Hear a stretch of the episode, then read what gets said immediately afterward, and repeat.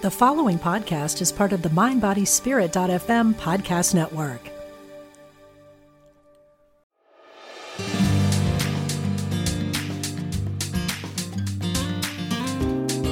Welcome to the Women's Sanctuary, the podcast about tending the soul of women, sisterhood, and the rise of the sacred feminine. I'm your host, Arlia Hoffman.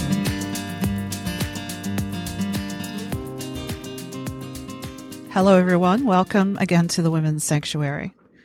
A sanctuary is a safe, holy space where we gather. In this space, we come to hear women's stories of transformation and living their purpose in the world. We also cover topics of soul care and aligned living. Welcome to Sanctuary, sisters. Today I am thrilled to have my friend and author Sharna Fabiano with us. Sharna, is an internationally recognized tango artist, certified coach, and author of Lead and Follow, the Dance of Inspired Teamwork. She brings a deep understanding of the leader follower dynamic from social dance into the professional sphere to help individuals and teams collaborate more successfully. Over the course of her 20 year tango career, she produced dozens of workshops and retreats for women to study the leading role and was a member of the Tango Mujer, the world's first all one all woman tango company. Welcome, Sharna. Thank you, Arlia. So happy to be here. I am thrilled to have you. I told you before we went on the air that I'm so excited about this book. I could just, I would just, if I could, I would just read the whole thing aloud for people to hear. So I guess if you want to, if you ever want to do an audiobook, you maybe ought, just consider me. I, am just, I'm that. thrilled about this. Um, I was based um, on our mutual friend Virginia Dick. I was um, privileged enough to be one one of your um, participants in your study groups before the book was launched. Launched, it was published, and now here it is. It has been birthed into the world, and I'm thrilled to see it. How does it feel?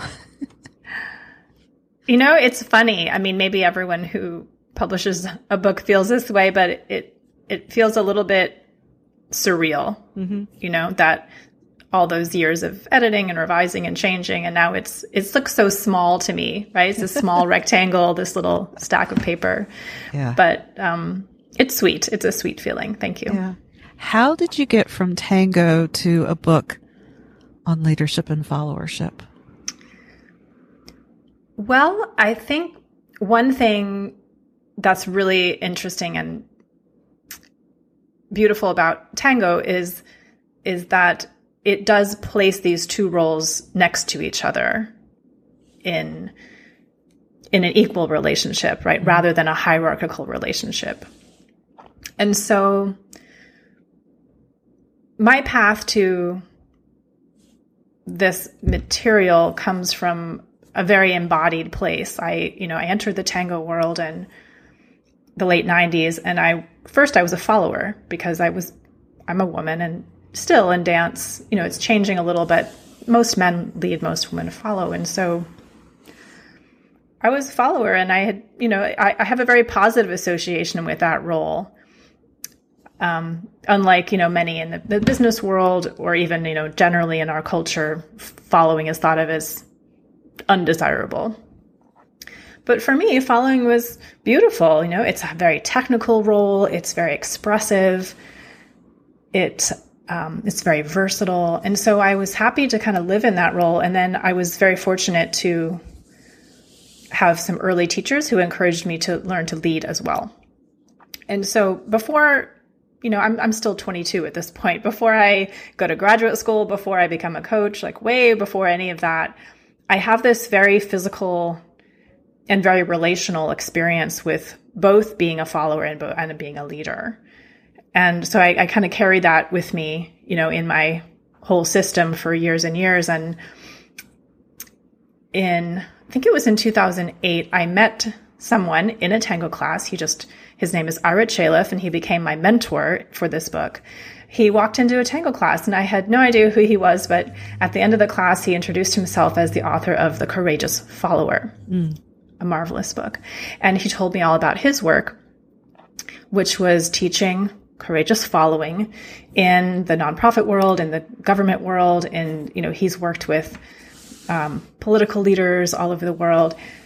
So I was fascinated that someone was teaching following, you know, in that context, and he, of course, was also fascinated with how I described the fluidity and the partnership of the two roles. And so we struck up this wonderful friendship. And he was the first one to encourage me to write about followership and about these complementary roles from a dance perspective. Now, I didn't do it in 2008, obviously, but that planted the seed. Mm-hmm. And then, you know, many years later, I think after going through my graduate program and becoming a coach, I started to see that what I learned in tango so many years ago about this partnership was so valuable and I really wanted to share it outside the dance community in in a way that could be understood, practiced, you know, um, absorbed without someone having to go through the process of learning to dance. So that was the purpose, I think, behind this book. And it feels to me like, in many ways, a translation of what I learned in my body into you know, words and exercises that came more through my uh, graduate work and coaching training. Mm-hmm. What an incredible process uh, to to really attempt to translate what's happening in your body and the and then in your larger experience into a cohesive presentation, which you have done here. And I think you succeed because it you do take the reader into what it's like to be on the dance floor periodically. Even if you're not a dancer, suddenly you are a dancer as you're reading the words. And that's, that's extraordinary. I mean, I have some limited experience with dance, but it was, but I, I, don't feel like it was necessary because suddenly I was dropped into having to relate to this other person and then with my own body and what to do next. It was, it's really incredible. Um, you say in the preface that social dancers value their dance community relationships just as much and sometimes more than their actual dance experiences.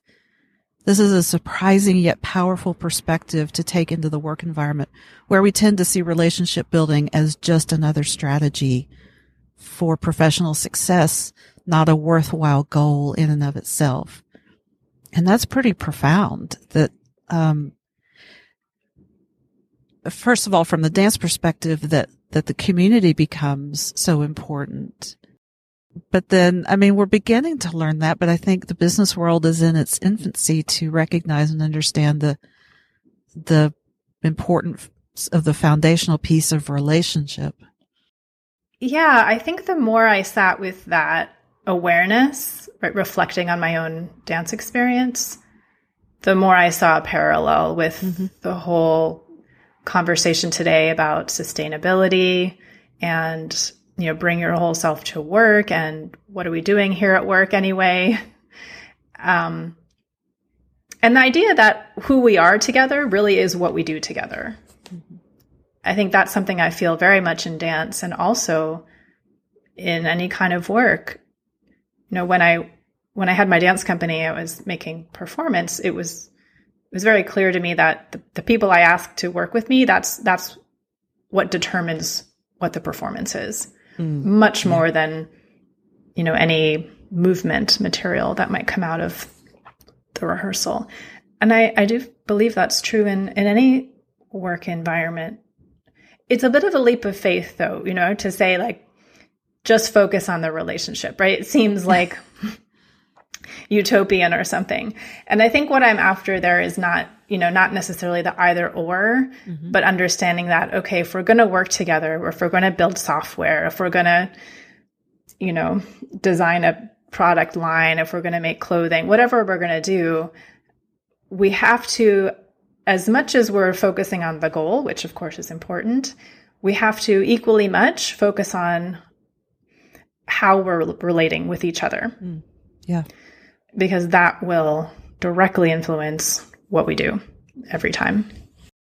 So we've touched on this, but can you explain more about how this book differs from all the other books on leadership. I mean, yeah, I mean, we're talking about followership and dance, but what, what do you see as its main impact on our body of thinking? I think what happens when you start to really look at the follower role is that it changes how you see the leader. Mm. So when you start to look from the perspective of the people who are following the leader, you just see something, you see different things. And so that that's one of the biggest ways that I would say this book is different and that it offers not only a different way of thinking, but perhaps a, a, a different set of values almost that to know to guide action. So if you if you want your followers to be engaged, right, which is something that everyone says now, right? We need employee engagement, we need team engagement, we need team players, we need everyone to be on board. You know, mm-hmm. that's just probably the number one thing, right? We hear in in the conversation around management and and organizational development. But you can't just require that, right? If you look at that from the follower point of view, what's required in order for that to happen? Like what would inspire the follower to be mm-hmm. engaged in the first place, you know, and to assume that they have a choice, right? It's not just something that they do if they're you know, if the leader does something, there's a formula and automatically you get employee engagement, right? It doesn't work right. that way. so when you acknowledge that the follower is a human being, like the employee is a human being and they have a choice in this, and there's no reason for them to choose to engage, you know, um, in, unless, unless it's giving them something, right? So then you have to ask, all right, then what is the role of the leader in a team you know, of people who have the option to engage and give themselves, or they have the option to not and do the bare minimum. And engagement in in the dance system that I've laid out here goes with uh, a, like a set of connection skills. So if you want yeah, absolutely. Um, I was going to touch on that because it's, mm-hmm. um, this was like revolutionary for me. These, these pairs of skills. And in the book, you've got engagement goes with inclusion. So what does that look like from a follower's perspective, um, of inclusion? I mean, yeah, inclusion. Thank you. Inclusion can mean a, a lot of things depending on the context. Mm-hmm. But if you imagine yourself sitting in a meeting, right, you the employee, and you know, inclusion can be something like as simple as sitting in a circle, right? Or it can be as simple as everyone in the room checks in and says, you know, how they're doing, what's up mm-hmm. with them, but that everyone speaks. So in a room like that, if you feel included, right, whether by those strategies or in some other way, if the leader looks at you, you know, directly, um, if you're you know, input is collected the same as everyone else's. So many ways you can create mm-hmm. inclusion. But if you feel included, then you are more likely to want to give, right, and engage. So, uh, and again, this is, I don't want to make it sound like it's a formula or it's like, okay, the leader just has to do a check in and then they're done, right? All these things are fluid and dynamic and they have to be customized, right? And they have to be authentic. Yeah. But if there's a, like a dance, exactly right. You you can't just do it the same with every person. That's another thing that you know from improvised dance comes through very clearly. So if you are feeling included by your leader, that is going to make you want to contribute, mm-hmm. right? And then on the other side, if you contribute, often that will make the leader want to include you. So mm-hmm. it's sort of like a back and forth and it's not a formula, but it's it's a, a way of seeing these roles as mutually influential. Mm-hmm. I would say. Yeah, you you um, divide the book in, up into three phases: connection, collaboration, and co-creation. And within each of those phases are um, the following skills and leading skills. And I, I just I found this I, again, I'm going to say the word revolutionary because we've so been taught to focus on the leadership skills, right? If the, if it's a good leader and they're emotionally intelligent and they're smart and they're organized, you know, how can they not fail?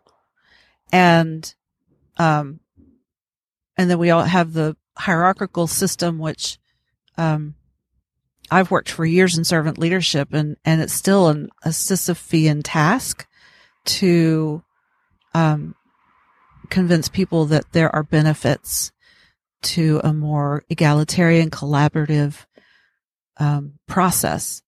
And so to have these skills that you have identified as playing off of each other and working hand in hand as the leader and the follower do, um, it just opened my eyes to the ways that, oh, if this, you know, if the follower is doing this, then the, this is the leader's responsibility and vice versa. I think the most enlightening one for me was boundaries. I do a lot of work with boundaries, which is a followership skill, but the leader has to set adequate structure and expectations. And th- there is this dance of then the, the follower creating boundaries so that they are enhancing and maximizing their role within that relationship. It was was eye opening for me. Yeah, that one is really strong for me as well. And I just want to add to make it clear that I think no matter what your position is, right, your work, you should you benefit from practicing both leading and following mm-hmm. it. It really just depends on the context. There's a, a, a well-known leadership and followership scholar named Barbara Kellerman, and she adds context as part of her uh, model for you know choosing when when do you need leadership when do you need mm-hmm. followership um, and so the context is super important and i use expectations and boundaries because i feel like they are two sides of a coin mm-hmm. and of course everyone needs to do both of those things right in mm-hmm. different situations um, but they tend to be among the more difficult things to express in relationship, mm. I think. I'd say that's true. Yeah. I'd like to give our readers a sense of how you how you approach this. Would you be willing to read a bit from your introduction? Sure, sure, okay. I'd love to. So I want to just say that the first paragraph I'm going to read here is a snapshot of the dance floor. So it's written in the second person. Uh, and then the second paragraph is the main text of the book. There are approximately 10 feet between your chair and the edge of the dance floor. You are seated at a small cafe table, and the tall stranger, the leader, is standing calmly in front of you. Eye contact confirms your silent agreement to become partners for the next set of dances. This moment is sacred, a tiny pocket of time in which you both acknowledge that although you are individuals, you will now come together to play the roles of leader and follower, a creative team, interdependent. You do this because you know that you cannot dance alone, that you need a partner or many partners to make the dance happen. The paradox is that in prioritizing the relationship, you discover an unexpected sense of freedom. And you achieve more together than what is possible through individual effort alone. There's something mysterious about each recognizing the need for the other that lifts both partners up and makes social dance greater than the sum of its parts. It's not just mechanical execution, it's synergy, the reciprocal nature of leading and following in social dance offers useful lessons for professional workplace interactions, although the term follower may be less familiar there. At work, too, there is power in recognizing that we can lift each other up, that we are each capable of more when we collaborate successfully together. The structure of improvised social dance offers an elegant, if unusual, framework for designing such collaborations. Beautiful. I know in a lot of these um, from the dance floor descriptions, which are peppered throughout the book to help you visualize the concepts, that you use um, use the the feminine pronouns all the time. Can you speak to that? Sure. I made a decision to do that partly because I, I wanted to just disrupt the the assumption like that the leader is always male and the mm-hmm. follower is always female. Even in dance, right? That's changing a lot. There are people like me who learn both roles. A lot of women who are learning both roles would say more than men. And part of that is the numbers. There are just more women in dance, in social dance than in than men. And so they have perhaps an extra incentive to learn both roles so they can dance more. But yeah, I think part of that was just to kind of, you know, interrupt the brain a little bit and make people realize, oh, you know, I, actually everyone has an inner masculine and inner feminine. You know, we can all be leaders and followers, and we benefit from seeing uh, one another that way. I love that because it did. It would interrupt my brain. Go, wait, okay, yeah.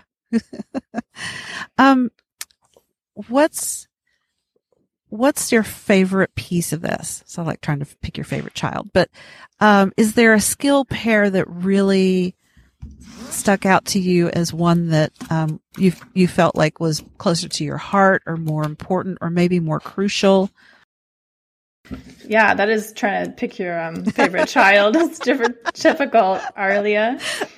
Um, I don't know. I mean, they really. I, I wouldn't. Okay, um, I'll answer it this way. I I don't. I wouldn't say it's my favorite, but I actually it was hard i would say this is actually was the hardest the last part part three co-creation mm-hmm. uh, the two skill pairs there are imagination and bravery and insight and style mm-hmm. and those two were the hardest to write because at this stage of the relationship you know both in dance and in great teams everywhere the roles sort of start to dissolve right and that itself is fascinating mm-hmm. right in that we get to this point where you know, imagine the the dance partnership and they've mastered the vocabulary, they've mastered the technique, they're just moving together fluidly. They themselves sometimes forget, right? Like where the where the signals are coming from, who's making the decisions, or when you're in a great team working on a project, you know, you don't remember always who said it first. You just know, yeah, that's it. And you'll just all orient to that, you know, new insight and it feel you know feels sort of magical. And i think that's in many ways the goal of any sort of creative enterprise or innovation you know or progressive business. You know we're trying to get to that state where we have those epiphanies. And so it was a little harder to write about because it's less task based you know mm-hmm. it's more about letting it happen letting the roles shift. Um, but as i was writing that, like I realized we can't get there without the other stuff. Mm. Right. So even though that is the goal, you know, we can't just say, okay, we're just going to be creative together. Right. Right. Because what does that mean? so we need the connection, right? Those very careful, like pieces of attention to one another, the openness, right? The inclusivity. We need to invest in that. And in fact, continue revisiting that foundational layer of connection. Mm-hmm. And then all the nuts and bolts, we need that. We need, you know, our skills, we need our deadlines, you know, we need our boundaries. Um, and when we have all that, it does lead relatively, I mean, I wouldn't say, again, it's not a formula, but it creates the conditions for those innovations to occur. And so I, I loved writing that because because of knowing that i think. I mm-hmm. liked writing those last chapters knowing that they were the the organic outcome of all the hard work you know that had come before. Well i think that's probably somewhat reassuring to leaders who'd be like i can't just say let's all flow with creativity. You know like it's all going to fall apart if i do that. And and you're saying it takes all the the the hard work the foundational hard work to get to that place where it's like all the machinery is in place. The proper machinery is in place. I guess the, the most uh, humane system is in place to allow that that creativity to happen. And that reminds me, I I, I experienced the same thing in the work with women. Um, they thrive in that flow, but that flow requires riverbanks, as I say. It requires the structure in which to flourish. Um, and I think that's a, that's a fantastic, um, gosh, I hate to use the word goal, but it's a fantastic place to arrive at and operate in is a system that's so well founded that it can, it can sustain and, and, um, create opportunities for the flow. Yeah, I see it, those, you know, I see it as scaffolding mm. in a mm. sense, right? There's the structure, as you say, that sort of supports this team reaching right the creative potential um, but yeah it it doesn't doesn't just happen by magic and in fact the in dance and i would say you know to some extent this is true in you know in the workplace and perhaps that's why following has been invisible for so long or unacknowledged is the the training of the dancer who's following is actually to make it look effortless mm. is all that technical training, you know, the balance, the stability, the fast movements, the controlled movements, it serves in order to enable the vision, right, to to emerge, right, to enable the the leading partner in the case of dance to improvise freely. So, but yeah, there, there's a lot of hard work there, but in, in some ways it's it's harder to see it when you're at the moment of creation. You're just enjoying the the success of it but then you realize oh that's actually you know we need to acknowledge all the pieces that happened before to get there. Yeah. It occurs to me it's not that the process is magic but the result is. Mm. yeah beautifully said yeah um, i'm going to throw you a curveball how how do you see or how have you experienced the pandemic affecting this work or how people receive it or work with it. Our work environment has changed dramatically. The topic that has come up the most for me is the connection piece, which probably won't surprise you, right? As we're all sitting at home on our in front of our Zoom screens. So I've been leaning into that section a lot and asking myself, okay, if we're not physically together, right? Because physical presence is so powerful. How do we still commit ourselves to to those important foundational building blocks of connection? And I don't think it always means like a Zoom happy hour. You know, mm-hmm. that that can be fatiguing. So, yeah. what are what are creative ways we can stay connected uh, without just being on screen? that's yeah that that seems to be where the emphasis is now and you know it's it's like one of these paradoxes again like no one would have wished this on anyone but mm-hmm. Now that we're forced to confront it it's made it obvious how important that foundation is mm-hmm. and how critically important physical connection is when it's available yes yeah What's next for you, Sharna? well, I am I'm looking forward to the study group for this book. I'm holding three sessions over the next three months to chat with people about each of those three sections in the uh, the curriculum: the connection, collaboration, and co-creation. Um, those are the last Sundays of every month, March, April, May. So I'm, I'm really curious what people have to say for those. We're going to do some activities. It's all remote, of course. Um, Is that open to? Are you opening that invitation? Yes, those anyone? are public. They're free. Uh, anyone can attend.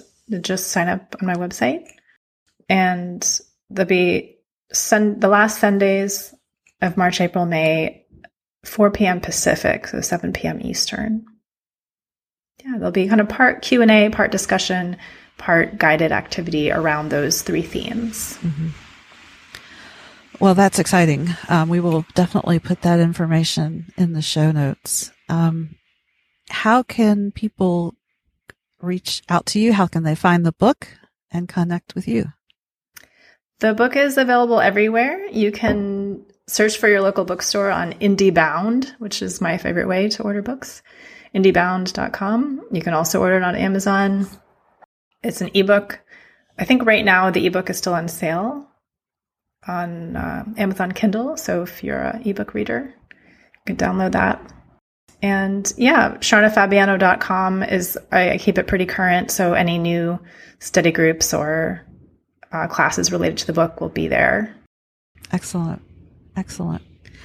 Well, thank you so much for joining us. I, um, this is a beautiful book with a lot of rich wisdom and insight and practical skills that are, I found to be refreshing. Like not, you know, just, they made my brain work in a new way. And that, that was exciting.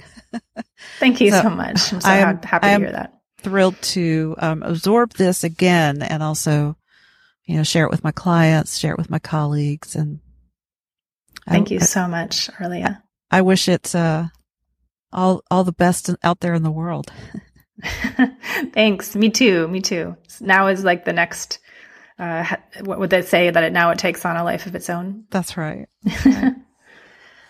Thank you, Sharna, for joining us. You're so welcome.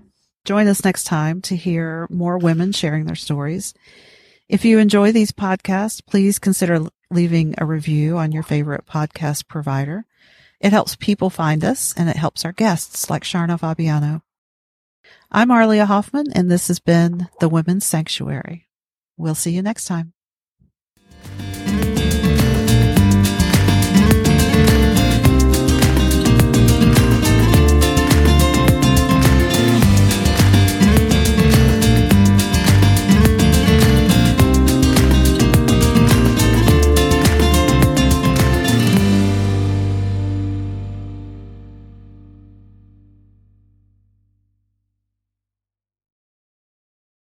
If you're inspired by the teachings of Dr. Wayne Dyer, you will love the Change Your Thoughts, Change Your Life podcast with Nadia Dela Cruz.